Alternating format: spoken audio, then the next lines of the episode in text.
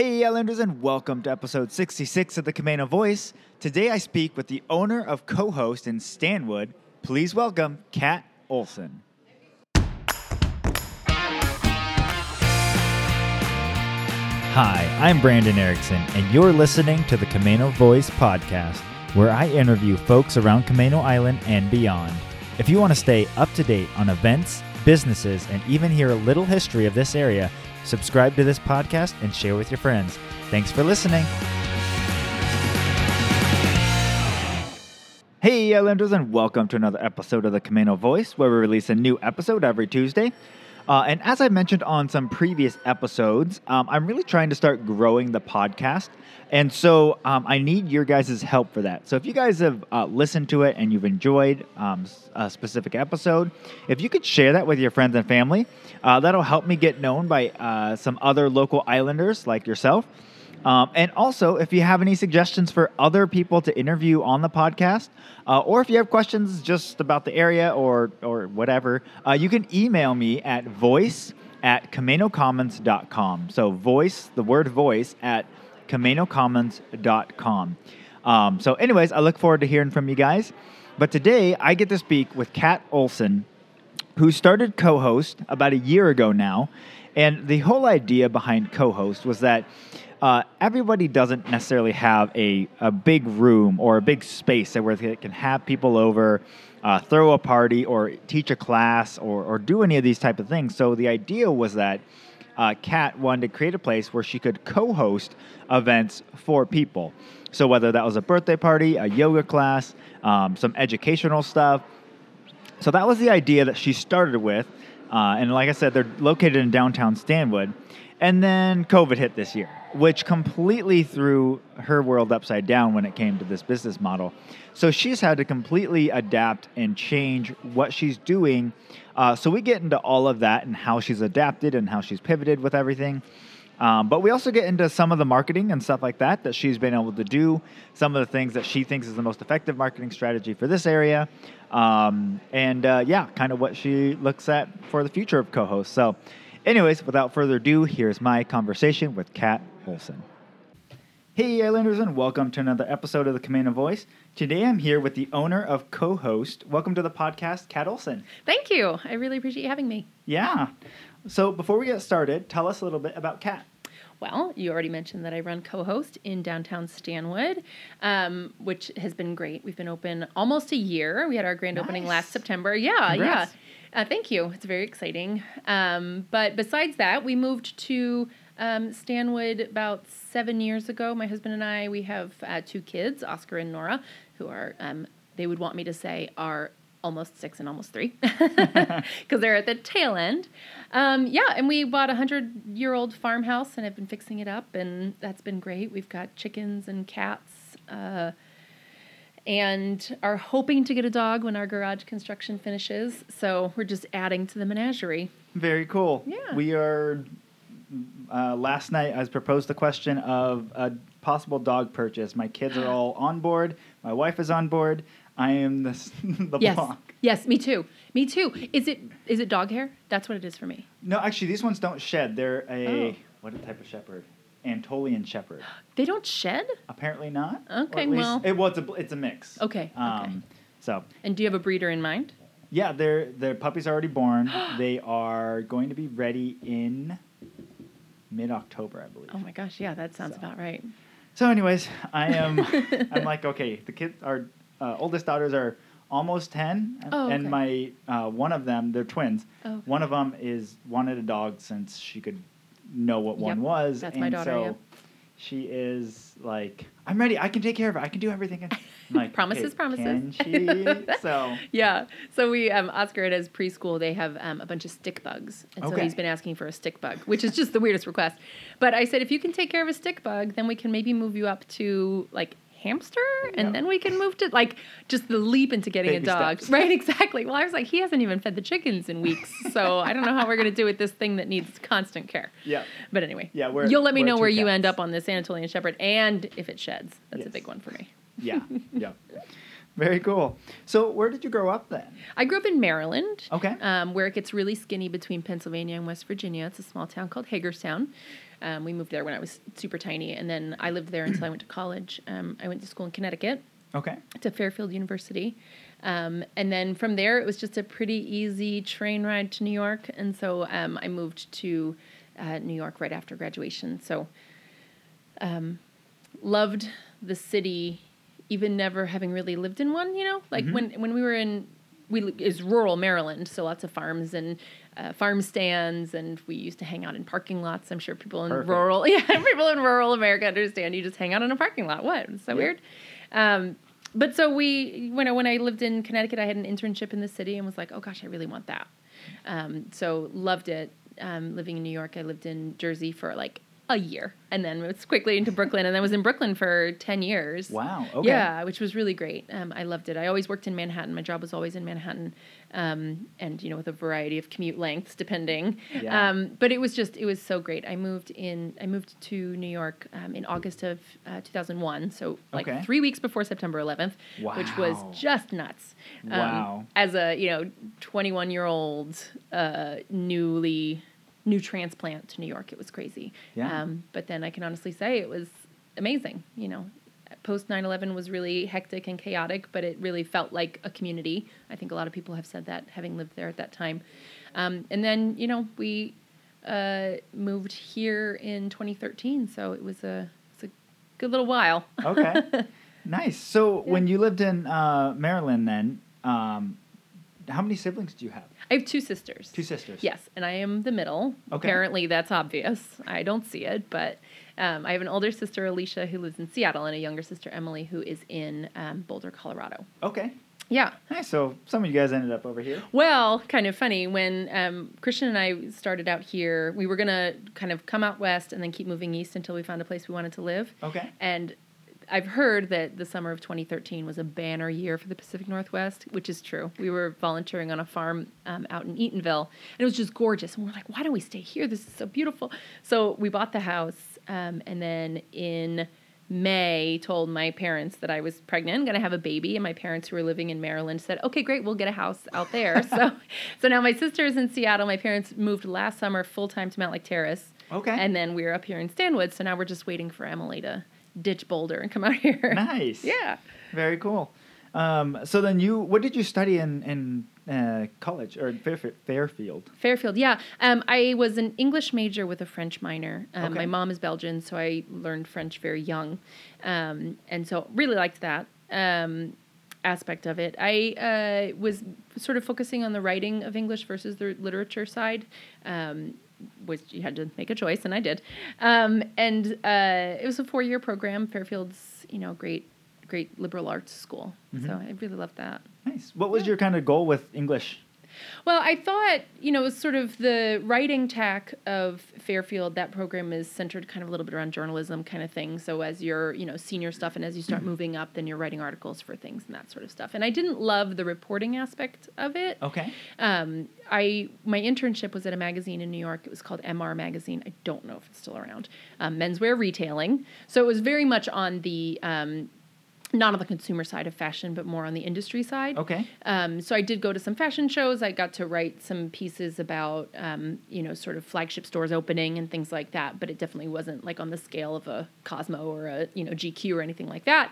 But it was great. It was a really big learning experience to understand. When I heard the word editor, I thought an editor was somebody that fixed somebody else's writing. But an editor is somebody that does the writing, things like that. The internship was really helpful for that. So I was hoping to write as a career. Okay. When I got the degree, and then quickly realized that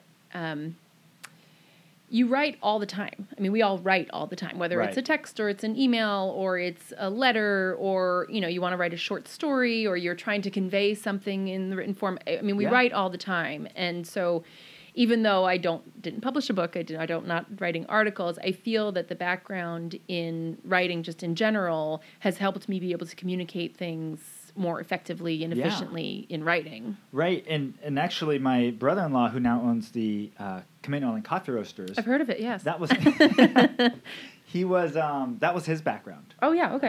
Where did he go to school? He went to Pensacola Christian in Florida. Okay, yeah. And that's where my sister went as well, and that's how they met. Oh.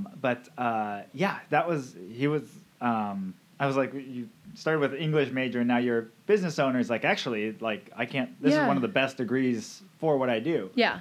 It helped him in so much in, like, you know, smoothing out and creating communication. Yes. And all of that stuff. Like, it's just, yeah, we use English as our language of communication. So, of course. Yeah. Well, and it's like, I think Stephen King is the one that said it, but he talks about how if you want to be a good writer, you've got to be a good reader. Like, you really need to be involved in all the things about it. It's not just like, okay, I need to write a business letter. Where do I put the address and where does the, you know, to whom it concern go? It's more than just the format of it. Right. Because those kinds of things, you know, we have now the technology will do it for us. Yes. But also, you know, how do you construct a letter where you get across your message and things like that? I thought that English was great. When I first was trying to pick a major, I was thinking about sociology and my dad was like, that sounds like a really good minor. So, you know. Yeah. Well, and I, you know, my wife is definitely much more read than I am as well, but there's always been a big emphasis on reading and writing and stuff like that. And for me as a kid, they came more difficult because I wasn't a very good reader as a kid. I have double vision. So, like, I was always reading and there was two lines and words. Yeah, the words on the page. Yeah, very difficult to read. So I wasn't a very good reader and therefore, like, writing was, I enjoyed actually aspects of writing, like short stories, stuff like that. Yeah. But the reading hampered that because my vocabulary, everything was much less. So. Yeah. Yeah. And speaking of the difference between reading and writing, when I learned French at a very young age and then in high school, my mom was like, why don't you take French classes? And I said, okay, sure, no problem. And she said, you have to take this placement exam to place so that we can place you in the upper level since you already speak French. And I said, okay, great. And I couldn't write it. I could kind of read it because I understood the English alphabet and knew sort of what a sound might be and could kind of piece it together based on whatever, but I couldn't write it at all. I didn't understand that correlation. It came quickly because I already knew how to write and read English, and I knew how the language I was supposed to use, but it was very disorienting to not be able to be able to speak words and to be able to, you know, communicate this way, but not be able to write it or read it. It was odd. It was bizarre. Yeah. Well, and what I found too was, again, like English and stuff like that was a harder subject for me in school. But when I started learning Spanish, English made more sense. Oh yeah. Because you start learning how they do their sentence structure. And like, oh, that's not how we do it here. And you start looking back at English. You're like, oh no, we do it differently. Right. And so it actually made English make more sense. Yeah, absolutely. And then even now, you could translate that very easily from, you know, Spanish making sense into all the Romance languages. You know, like French is the same way. The adjective comes after the noun or whatever it is. Yeah. You know, things like that. So you can kind of progress on, which is, I think, what we're both saying here is that education is important. Stay in school. Yeah. Okay. Very cool. So then, after university, then where did you end up? Kind of cutting your teeth and starting to work? Yeah. So I moved home after college and I got my job back at the Red Lobster in town, which is where I had worked all through college. And my mom was like, what are you doing? I said, it's summer. I've got my summer job back. And she said, oh no, this is the first few months of the rest of your life. You need to go find a real job. And it dawned on me that it wasn't summer anymore. It was life. So I went back to New York and I had a couple of agencies there, temp agencies, job agency type things that were looking for work. And I got a job at a small tourism company that needed someone who spoke French. And at the time I spoke a lot more Italian than I do now. So that was helpful also. But so I got a job there and within, you know, they said, can you start in a week? And I said, well, I have to give 2 weeks notice at my other job, which I'm sure the restaurant would have just been like, where is she? She never showed up for her shift today. Cause I could have probably bounced, but I was being responsible. So yeah, I worked at Villas and Apartments Abroad, which I don't know if it's still around. I'd have to look it up. But I worked there for a little over a year. September 11th was kind of tricky with the travel industry. Yeah. Yeah. Similar to probably now in a different way. Yes, exactly. All these tragedies and traumas and, oh my gosh, life. Yes. Yeah, I guess they get hit the hardest on these like big time event type things. Yeah. It's kind of how you mark your life. You know, where were you when Kennedy was shot kind of thing. Like, where were you on September 11th? We've got these. Where were you during COVID? At home. Yeah. That one will at least be easy. Yeah, exactly. All right. So, so you were there. Where'd you go from there then? Oh gosh. Okay. So my resume in New York is a little bit, Well, it's long, frankly. I've had to edit it out, so it's not, so it fits on one page. I kind of bounced around a little bit. I went from the Villa Place to a pharmaceutical company, which had its office in downtown, and then moved to New Jersey when they realized, like, oh gosh, real estate in New York is really expensive. So I was there. It was a French company, Sanofi, which is now Sanofi Aventis, which I think is back to Sanofi. I don't know. And then I, through that temp agency, got a job at Goldman Sachs. So it was all the way up on the top floor there, which was intense. And wow. That's, yeah, most of these jobs was as an executive assistant. Okay. So an executive assistant is kind of like a, I was going to say VP, because not within the company, but to the person you're assisting. Right. So, you know, I would handle travel arrangements, travel management, figuring out the calendar, the meeting schedules. I definitely got a lot of lunches.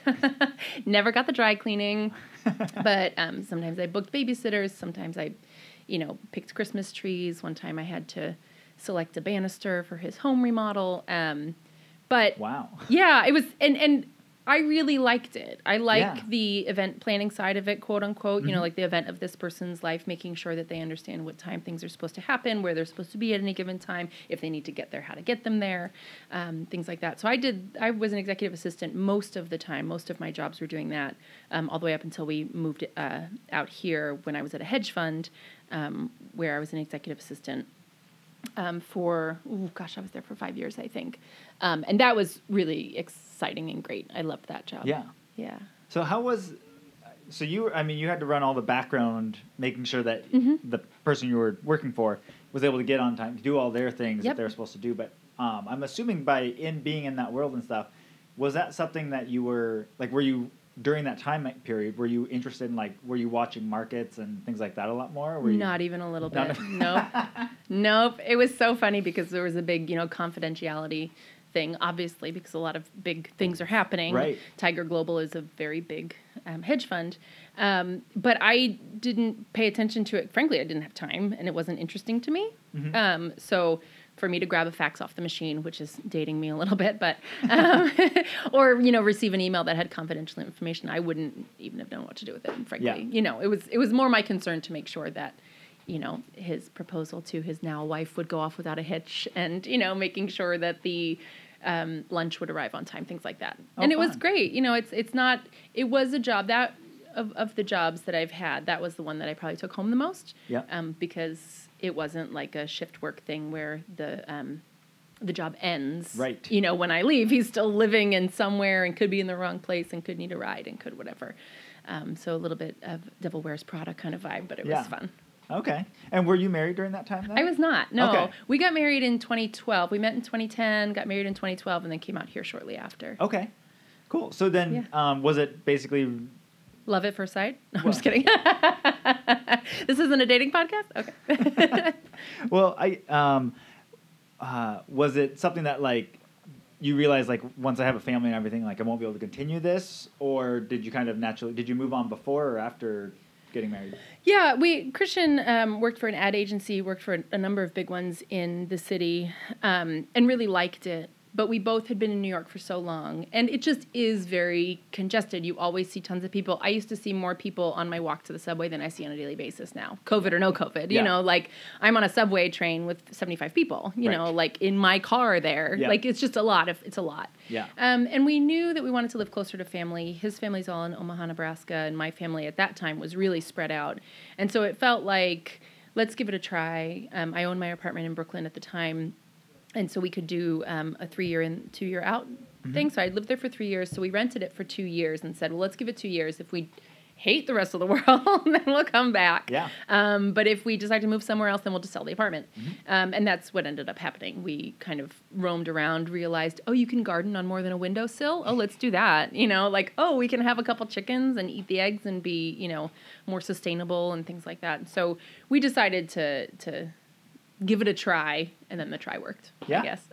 Very cool. So then you were talking about you were over in East, what part of Washington? Eatonville. Yeah, on the way to Mount Rainier. It's this little sort of logging town. When we decided to leave New York, we got married at a farm upstate New York, and it was just beautiful. They did a great job with the gardens, obviously, if it's a wedding venue, right? But it was beautiful. We loved it. And so I called my sister and said, oh my gosh, I've got this great idea. Do you know what we're going to do? We're going to find a farm that's willing to take us on under their wing, and we will volunteer there. And she goes, it's called Woofing. I'll send you the website. And so I said, oh, okay. So it's WWOOF, and it's Worldwide Organization of Organic Farmers, or Willing Workers on Organic Farms, depending on where you look. But so basically you can volunteer as a farm to be a host farm, and then you can get volunteers to help you. Okay. So you could, you know, if you are a lettuce farmer, if you're a goat farmer, if you're a, you know, even a home builder kind of thing. You know, you can get these volunteers that come from all over the world. And if you look on the WWOOF website, you could go to Thailand, you could go to Japan, you could go to Southeast Asia, or, I mean, I guess all these places. But we decided on Washington. Okay. Because my sister living in Seattle, we decided we'd kind of drive cross country, start here, and then, like I said, keep moving east. But the farm on Eatonville, in Eatonville, is called Mountain Lodge Farm. They make delicious, delicious cheese. And we were there from June through December of 2013.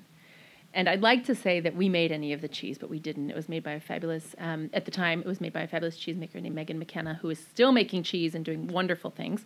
But so we worked there as goat milkers. Okay. I helped clean the creamery. So much cleaning involved in cheese making. So much. And, you know, hung out, met other people that were local, and fell in love with Washington State. And it was just great. Yeah. So how was that as a change from what you got? You both guys came out of like high octane, high adrenaline jobs to farming. How was that transition, and how was that? Yeah. Well, we had to pack up the whole apartment and put it in storage. So we basically only brought what we would have considered at that time to be our outdoor clothes, which was a lot of puffy jackets and black pants. And, you know, so we had to definitely revamp the wardrobe to be a little more farm friendly. But it was great. We hadn't worked with our hands in that way in a long time. We both got carpal tunnel immediately. And we lived in the barn. So there was a little upstairs apartment in the barn. It was a beautiful farm, and you can still visit it, I think.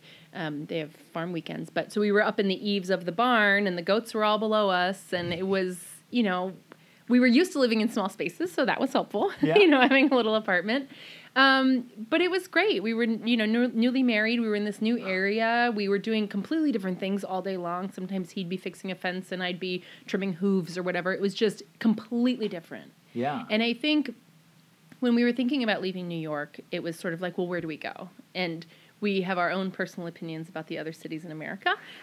You know, Boston is too small and low-lying, and Chicago is a little too much this. And then, you know, Atlanta is this, and you know, you can go all the way down to LA if you really want to.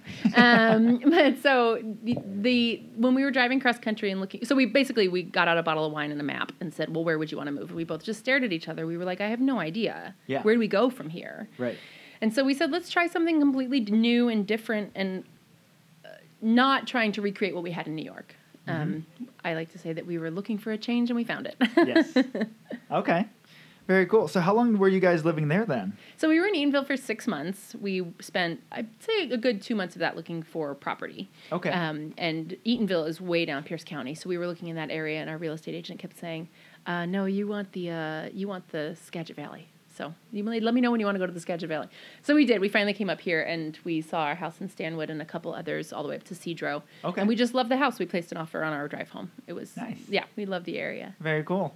So then once you guys moved here, you guys had moved from the farm. Was it from the farm directly? Yep, to here? From the farm directly. Yep. So then what was kind of your plan upon moving here and getting set up and everything? Yeah, well, we spent 2 months in a drafty old house with no furniture because we didn't have our stuff from New York yet.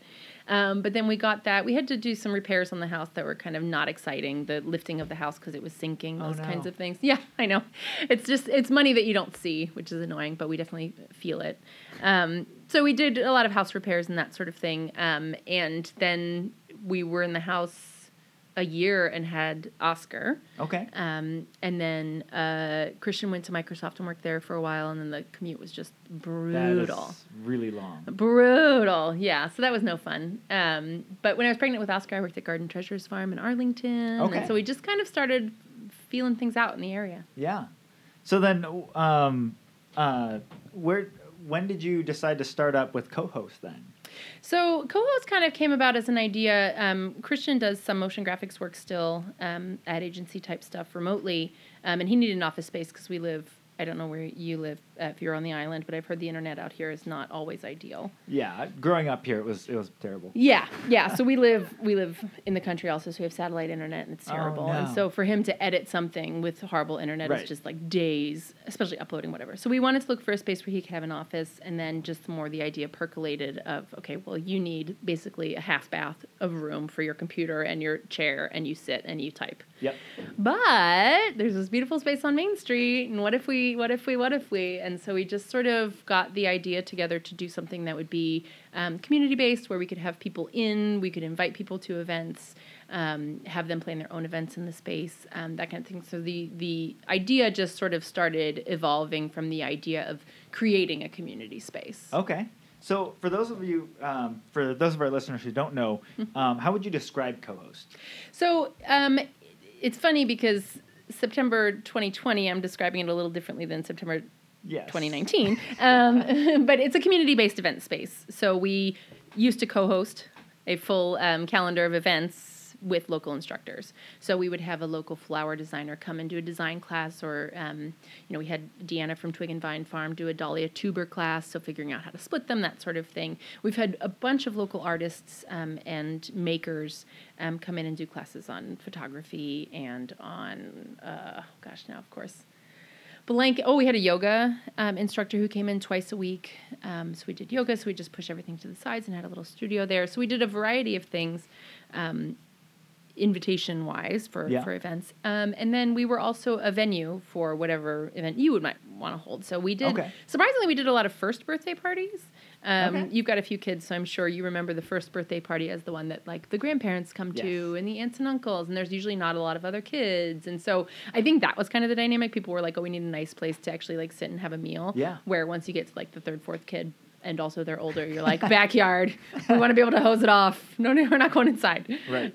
So it was nice that the sort of events portion, which would be like on a, Friday, Saturday, Sunday kind of thing, was able to sustain the business while we did some of these smaller classes and kids things. And we did preschool once a month. We did cupcake decorating workshops. Wow. We had a full calendar of stuff. Okay. So when people ask me now what we do, because we're not allowed to do any of that, we have a capacity of 5. Okay. A limit of 5. And I think that, it's brutal. I think that stems out of the idea that we're not a retail space, so you don't have the turnover that would be inherent in like a Lowe's or a Target where they're at half capacity. And I'm not sure what yours is. Yeah, we're considered, Commons. We can have half capacity. Yeah, so half capacity. Yep. And the capacity of a 2,000 square foot space is hundreds, you know, which is what we have. So if we were able to have half capacity, it would be tricky to navigate the 6-foot distance and all that stuff. So I understand it, but being able to have only 5 people, that's me plus 4. So we had to do some, I won't even call it math, because it was just like, all right, fine, we'll see what we can do. But we are operating now during the day as a co-working space. Okay. So we have a couple shifts. I call it from 8 to noon or noon to 4, and you basically book it for, you get a big table, you get, Wi-Fi and printing capabilities and just sort of nice, quiet area to work. And we're trying that. We can't have more than a few people, so we can't really do events. Yeah. But we do have a Thursday evening happy hour, so you can kind of, you can book the space for that. Okay. And then come, bring your friends. We've done movie nights, things like that. Okay. Yeah. Nice. How has the co-working been going? It's been going okay. We are currently recording in Huddle, which is a co-working space. And you have customers here, so there's one difference. It's been fine. When we first looked at doing co-host back, a year ago, that was kind of the challenge, is that we didn't know what to do with the space during the day. We didn't want to be sitting on Main Street having evening and weekend events with our doors closed. Right. So our initial idea was, let's do co-working during the day and let's do events at night. The trick with co-working is that for it to be a more sustainable place, you need private areas. You need an area where you can record a podcast. You need an area where you can take a phone call, things like that. And we don't own the building. We can't create walls. Okay. If we do create walls, we have to upgrade the bathroom, which we don't want to do. So we kind of just created these individual spaces, which for the average person doing the average work, you know, you can still take a Zoom call. You can have your headphones on if you want to, you know, watch a video or something like that. It still works. Yeah. But I don't know that there's necessarily the market in CoHost or in Stanwood to sustain it as a co-working space permanently. Yeah. Well, what's interesting in co-working spaces, and it's something that we've been trying to figure out as well, is I think there was this like almost boom of co-working spaces because everyone saw WeWork and was like, we can do what they do. Well, they've kind of fell apart, you know, especially with COVID. But even before that, there were some things coming out that like they weren't doing as well as they said and all of that stuff. And then so we were kind of looking, well, and that, my thought was with that is that they went so far, like it was a gym and coffee shop. It was like everything in one, which is a lot to sustain financially. Oh my gosh. So it's like, how do you miniaturize that for the small town? Right. And I do think co-working works on the small scale level. On the large scale, it probably can, but it does make it a lot harder to, there's a lot more managing pieces to that. Yeah. And the trick for us was when we were initially talking about it, describing co-working to somebody who just has no familiarity with it, it's very much like, oh, I think my niece does that. You know, like there's no scale for it, scope for it. So since COVID and everybody's working from home, it's basically, that's a little bit easier to describe. But for a while we were saying, you know, you can use co-host kind of like a Starbucks without the coffee or, you know, like where you can have a space and then, or, you know, how you can go to the library and use your laptop, but then when you're using your laptop at the library and you have to take a call or go outside, you're, you know, staring in the window at your laptop, make sure nobody's messing around with it. You know, like it's not a secure space. Yeah. So there's just a lot of, it's not just a, you know, sort of got it, understand what I'm looking at kind of thing. So social media has been great for that, to be able to post pictures of what it is. Oh, that's how you use that. Oh, that's what that is. And that's been kind of exciting to at least be able to communicate that, you know, this is kind of what's happening, what's going on. The trick with social media, as I'm sure you know, and have been experiencing business-wise, is that you can post something that nobody ever even sees, you know, because their feeds are so full. So we have, you know, we've done a couple classes, virtual classes since, you know, March. And it's, you know, you're kind of pounding the pavement saying like, here's this thing coming up because there's only so many avenues to advertise if people aren't around, and you still get the, you know, oh shoot, when did that happen? When was that? And it's like, oh my gosh, I couldn't have promoted it more, you know, but it feels like, you know, you feel like you're just screaming from the rooftops, but it's very hard. Social media is great because if you see it, you're very well aware, but it's so easy to miss. Yeah. Well, and I've talked to other people on the podcast as well about this, and Stanwood Camano area in some ways is almost just like it's back in time, like 5 years. And so the benefit to that is if you're up to date on marketing, you can kind of be like, okay, 5 years from now, I can use this strategy and it will work here. But what's interesting is like when you're trying to do these Facebook ads and marketing and stuff like that, a lot of times you're just getting crickets and you're like, I put so much time and energy into these posts and like, they're not, no one's responding. No one. And then people walk in and they're like, how long has this been here? I know. We get that all the time because we're in the old Pinch Knitters space, which is a yarn store. And we initially had, you know, some yarn artwork up in the window and people would come in going, where's all the yarn? I'm like, oh my God, she's been gone for 6 months. You know, so just it felt very, it felt like we were announcing it and couldn't stop, but then it was still, you know, kind of coming back to just getting the word out. And honestly, I hear about everything that's going on anywhere ever from my friend Connie. So if you know Connie, she'll tell you everything that's going on, but it's a very big word of mouth town. Yes. If somebody hears something and they like it and they love it and they share it with their friends at barbecues or wherever or on social media, sure. But it really is a big word of mouth town. It is. So we were very much looking forward to this summer being the same as it has always been, which it was not. But because that's where you get it. You know, you get people that walk by. You get people. GlassQuest was great for us. I don't know if you even remember that. It was so long ago. It was a great GlassQuest. It's like people knew it was going to be terrible. I know. They were like, let's lick everything while we can.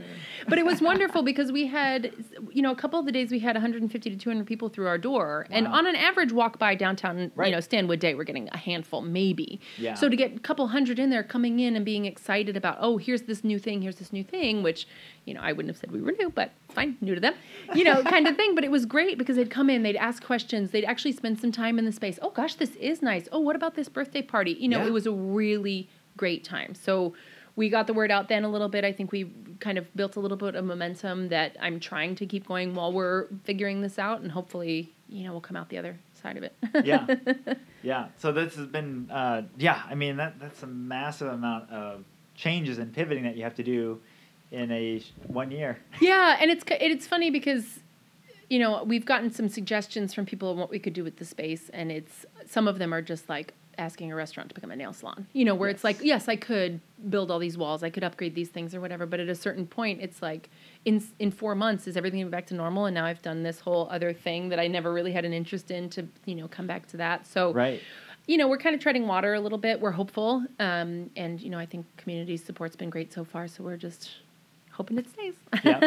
No, and I think that is something that the Stanwood Camano area has really proven during COVID. Yeah. It is very for its local businesses mm-hmm. in this area. And it's also very much supporting of the businesses and the community here. Yeah. And I feel like further to that is that, you know, we do have chains here in Stanwood, but really you got to go to Smoky Point or Mount Vernon to get to any of the big box places. Yeah. And I think that with the virus, it's kind of brought down the level of like, okay, I need a new pair of shoes. Okay. Well, I'm not going to go to the outlet malls. What does the country store have? Right. You know, and like you can genuinely find a lot of the things that you would need. You might need to go to 3 stores. But you're supporting local. It's right. probably going to be even sometimes a little bit cheaper or easier to get. The businesses appreciate it so much. Yeah. And I think that's been able to hit home a little easier here right. Than maybe in other areas. Yeah. Yeah. And I think we've been very blessed with how we've been able to like have July and August have been really good for us. That's great. And I, you know, it's really just the community support and just that mm-hmm. continued, that they're supporting us because I've seen the reports, I've read the news, you know, articles, and retail across the country is yeah. way down. Yeah. You know, everything is just way down in so many different things, everything that we are. And yet we're matching pace with last year on certain wow, months. And so awesome. It's just incredible like that we're getting this type of support, and we just really thank the community for that.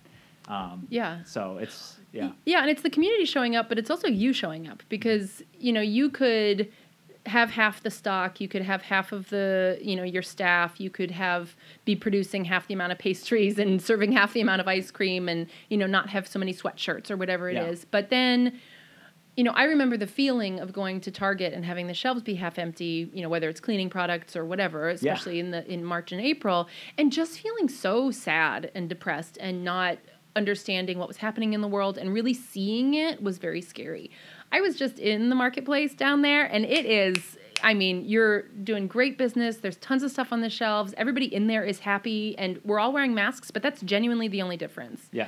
And so you showing up and you presenting this thing for people to use and having a positive vibe about it and not a, you know, sort of eye roll towards this new thing that we all have to live through and it's so bad. Because, I mean, we are. You yeah. know, we are living through it. So, you know, kudos to you, too, for presenting something that the public wants and needs. Thanks. Yeah. Yeah. Yeah, and no, I think it's definitely been, I mean, we officially took over the business, my wife and I, in November of last year. So mm-hmm. It's been an interesting first yes, year for exactly. us too. Exactly. Happy almost anniversary. I know. You as well. Thanks. So yeah, but I think right before everything yes. officially stopped, yes. we were able to have one of the chamber breakfast meetings. We were just trying mm-hmm. that out for the first time over at your guys' yes, place. I didn't jinx it. I won't say that I jinxed it. But yes, I thought about that because, you know, we had breakfast pastries and we had a yogurt bar and we had yeah. all kinds of fun stuff, which was so great. And COVID had just kind of hit our wavelengths. And so I was very nervous, like, oh my gosh, are people not going to eat the food because it's been touched by whatever? No problem. Those right. Stanwood cupcakes went lickety split. Everybody loved them. But yeah, that was the last time we had, you know, an event at CoHost and the first time I met you. Wow. Yeah. Yeah. So just because you're in that area as well, yeah. how has the rest of downtown Stanwood, I'm sure you talked to some of those owners, some of their yep. businesses, how have they been coping and doing with everything? Yeah, I think it's been a little bit challenging for everybody. I think the retail stores that I've chatted with, basically anybody that sells something that can be taken away, figured out as fast as they could how they could maintain that during the closure. Yeah. So, you know, some of the clothing stores, cupcakes, shops, restaurants, that sort of thing, they were just like, great, we're doing takeout. We need to revamp our website or whatever it is. So further to that marketing piece, it's like, if you don't know that Ladder's Clothing is still open, you know, then you need to, figure it out.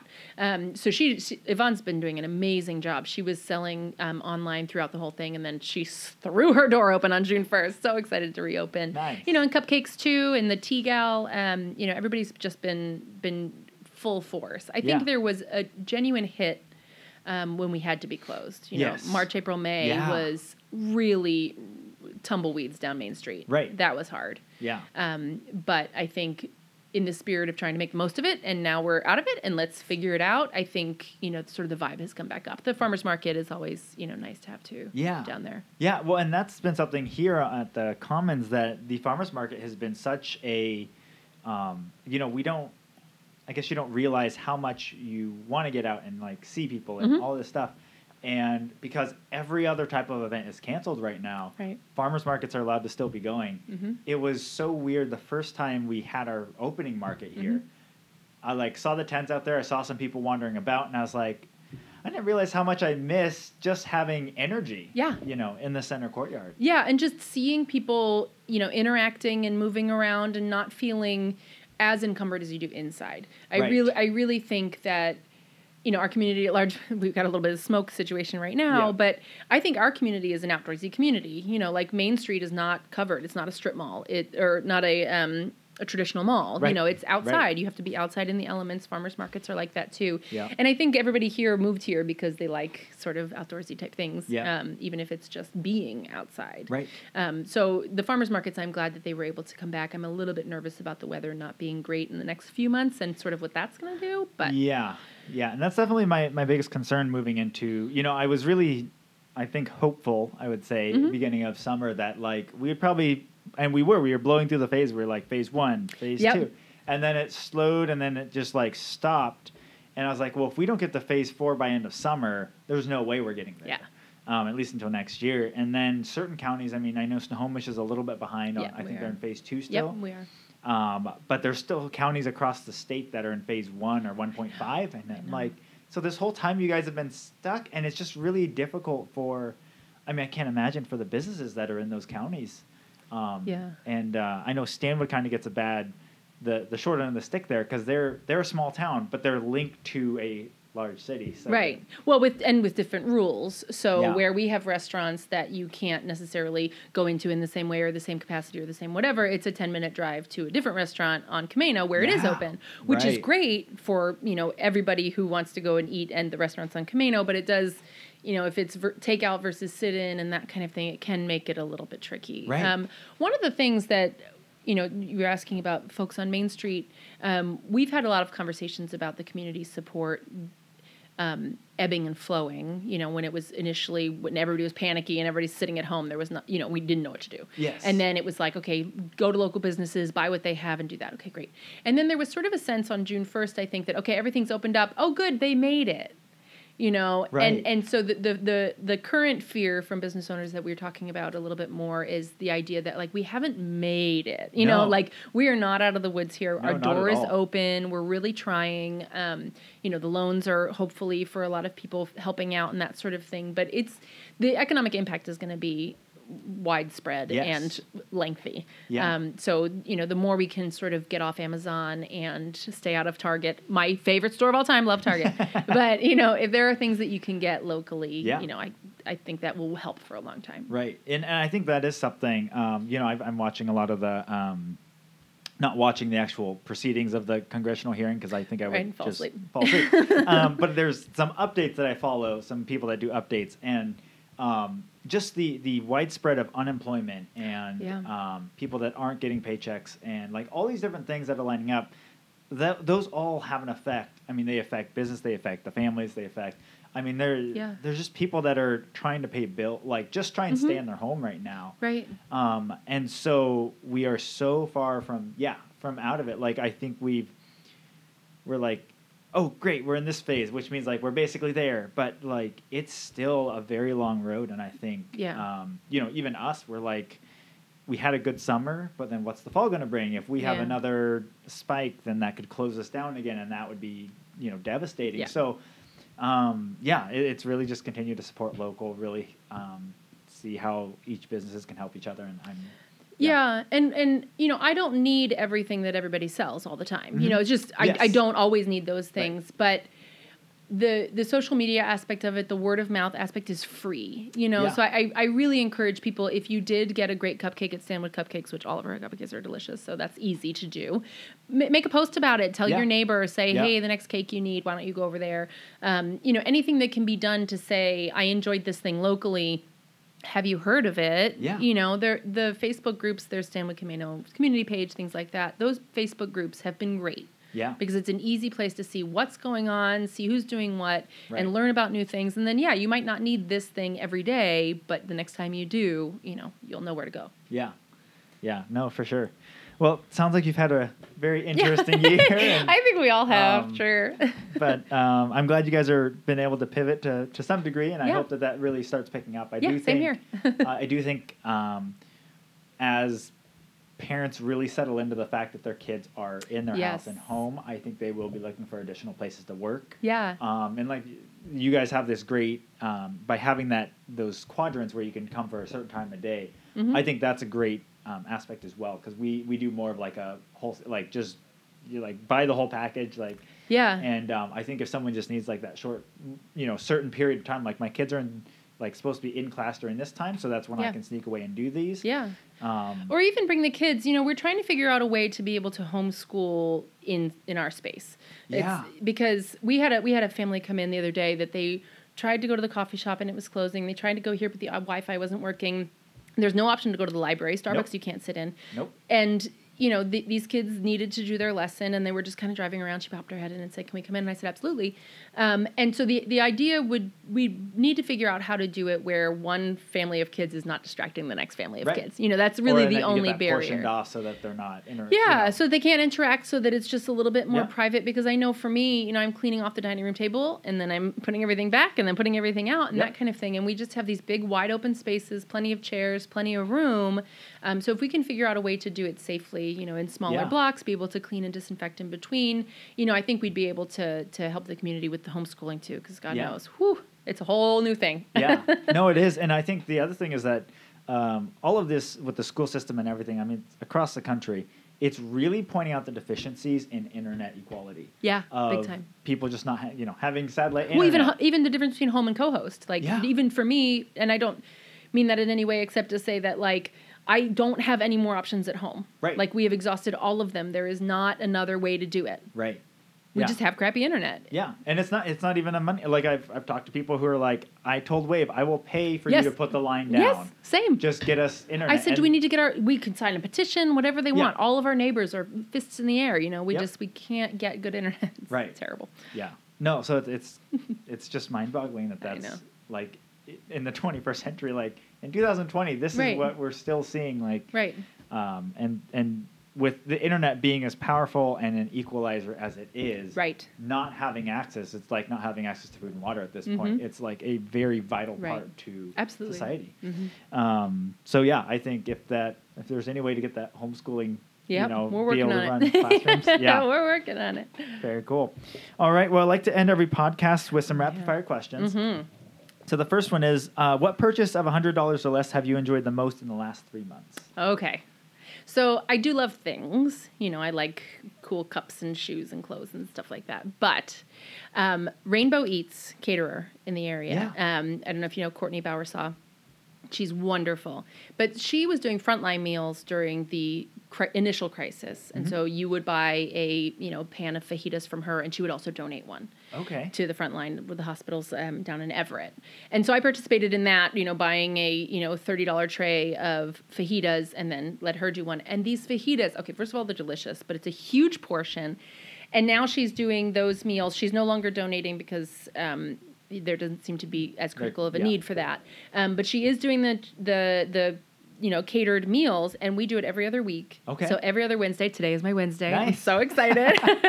But she has a little menu that she puts out. You know, it's 4 or 5 items, and you can pick which ones you want. She delivers it to your house. Wow. So she brings it to you straight out of her cooler and into your fridge. And we've had pastas. We've had salads. We've had, if I order a pasta and a salad in the same week, if I'm feeling a little not like cooking, I can get basically through Sunday. Like you get, it's just, it's so much food and it's so great. And it's a little bit of a stress relief for me, knowing where my meal, you know, like dinner is done. Yeah. Dinner is done tonight. Yep. So yeah, and it's very reasonably priced and delicious. So awesome. That'd be my favorite. Very cool. All right. Pretend you have a friend coming from out of town. What would their first day look like here? Well, first of all, I'd have to give them directions to my house, which could take a while. I feel like everybody gets a little lost when they're driving through the country.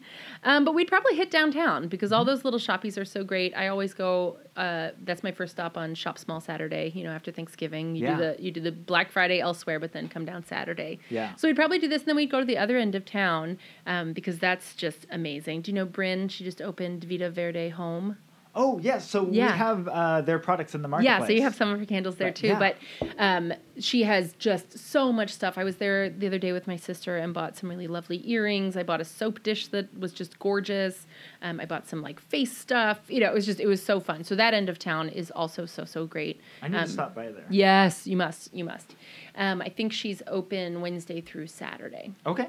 And then we'd probably go for sushi. Because I love Shima. Have you been to Shima? Yes. Delicious, delicious.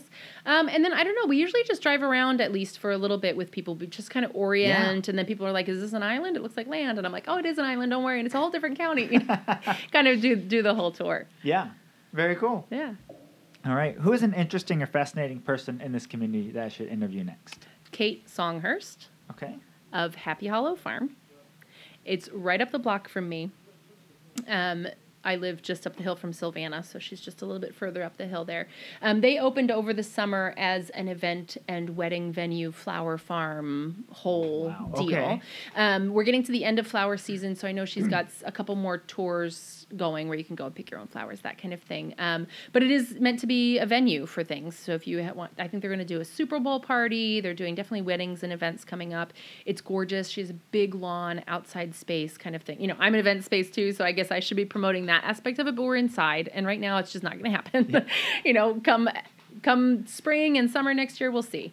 But in the meantime, she's got this gorgeous barn. Her lawn is beautiful, tons of great flowers, just lovely. Nice. Yeah, so she's at Happy Hollow Farm on Instagram. Okay, very cool. Yeah.